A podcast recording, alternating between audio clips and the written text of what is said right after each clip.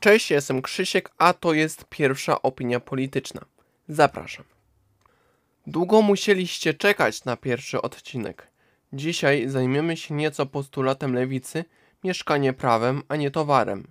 Wiem, że hasło jest znane od dłuższego czasu, ale skorzystam z faktu, że niedawno wypowiadał się na ten temat Zandberg, co zresztą pojawiło się w skrótowie.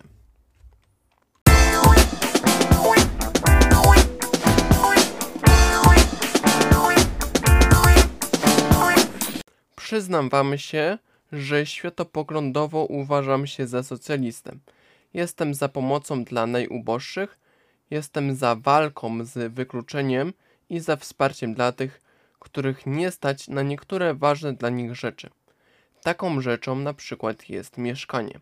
I tak, mieszkanie powinno być prawem, a nie towarem.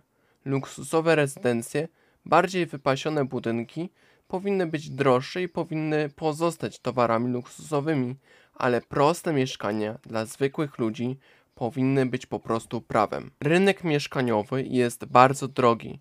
Powinno się działać w tym kierunku, żeby wesprzeć najuboższych, pomóc im znaleźć pracę, ale żeby nie musieli do czasu zebrania kilkudziesięciu tysięcy złotych mieszkać na bruku. Wolny rynek nie jest empatyczny. To chłodno kalkulująca maszyna, która decyduje o ludzkim losie. Kogoś zatrudni, kogoś zwolni, ktoś coś kupi, ktoś coś straci. Życie i potrzeba stabilności jednostki powinny być ważniejsze od wolnego rynku. Często jest tak, że ktoś chce i pracuje, ale nie starcza mu na czynsz, grozi mu eksmisja i utrata wszystkiego. Przykra jest ta znieczulica ludzi wyśmiewających ten postulat, ponieważ czuje się wtedy takie niezrozumienie faktu, że niektórych nie stać na tak podstawowe dobra, jak na przykład mieszkanie. Mieszkanie może być towarem tylko wtedy, gdy jest wypasione, kiedy przeznaczone jest dla bogatych ludzi. Mieszkania przeciętne, nie za duże, mają być prawem. Jeśli ktoś będzie chciał nabyć większe, ładniejsze, może zbierać kasę i kupić większe, ładniejsze. Ale dla człowieka, który nie ma nic, nie ma gdzie się podzieć, nie ma miejsca, gdzie mógłby mieszkać, a chciałby sam mieszkać, mieszkanie powinno być prawem, powinno mu się należeć jak psu Buda.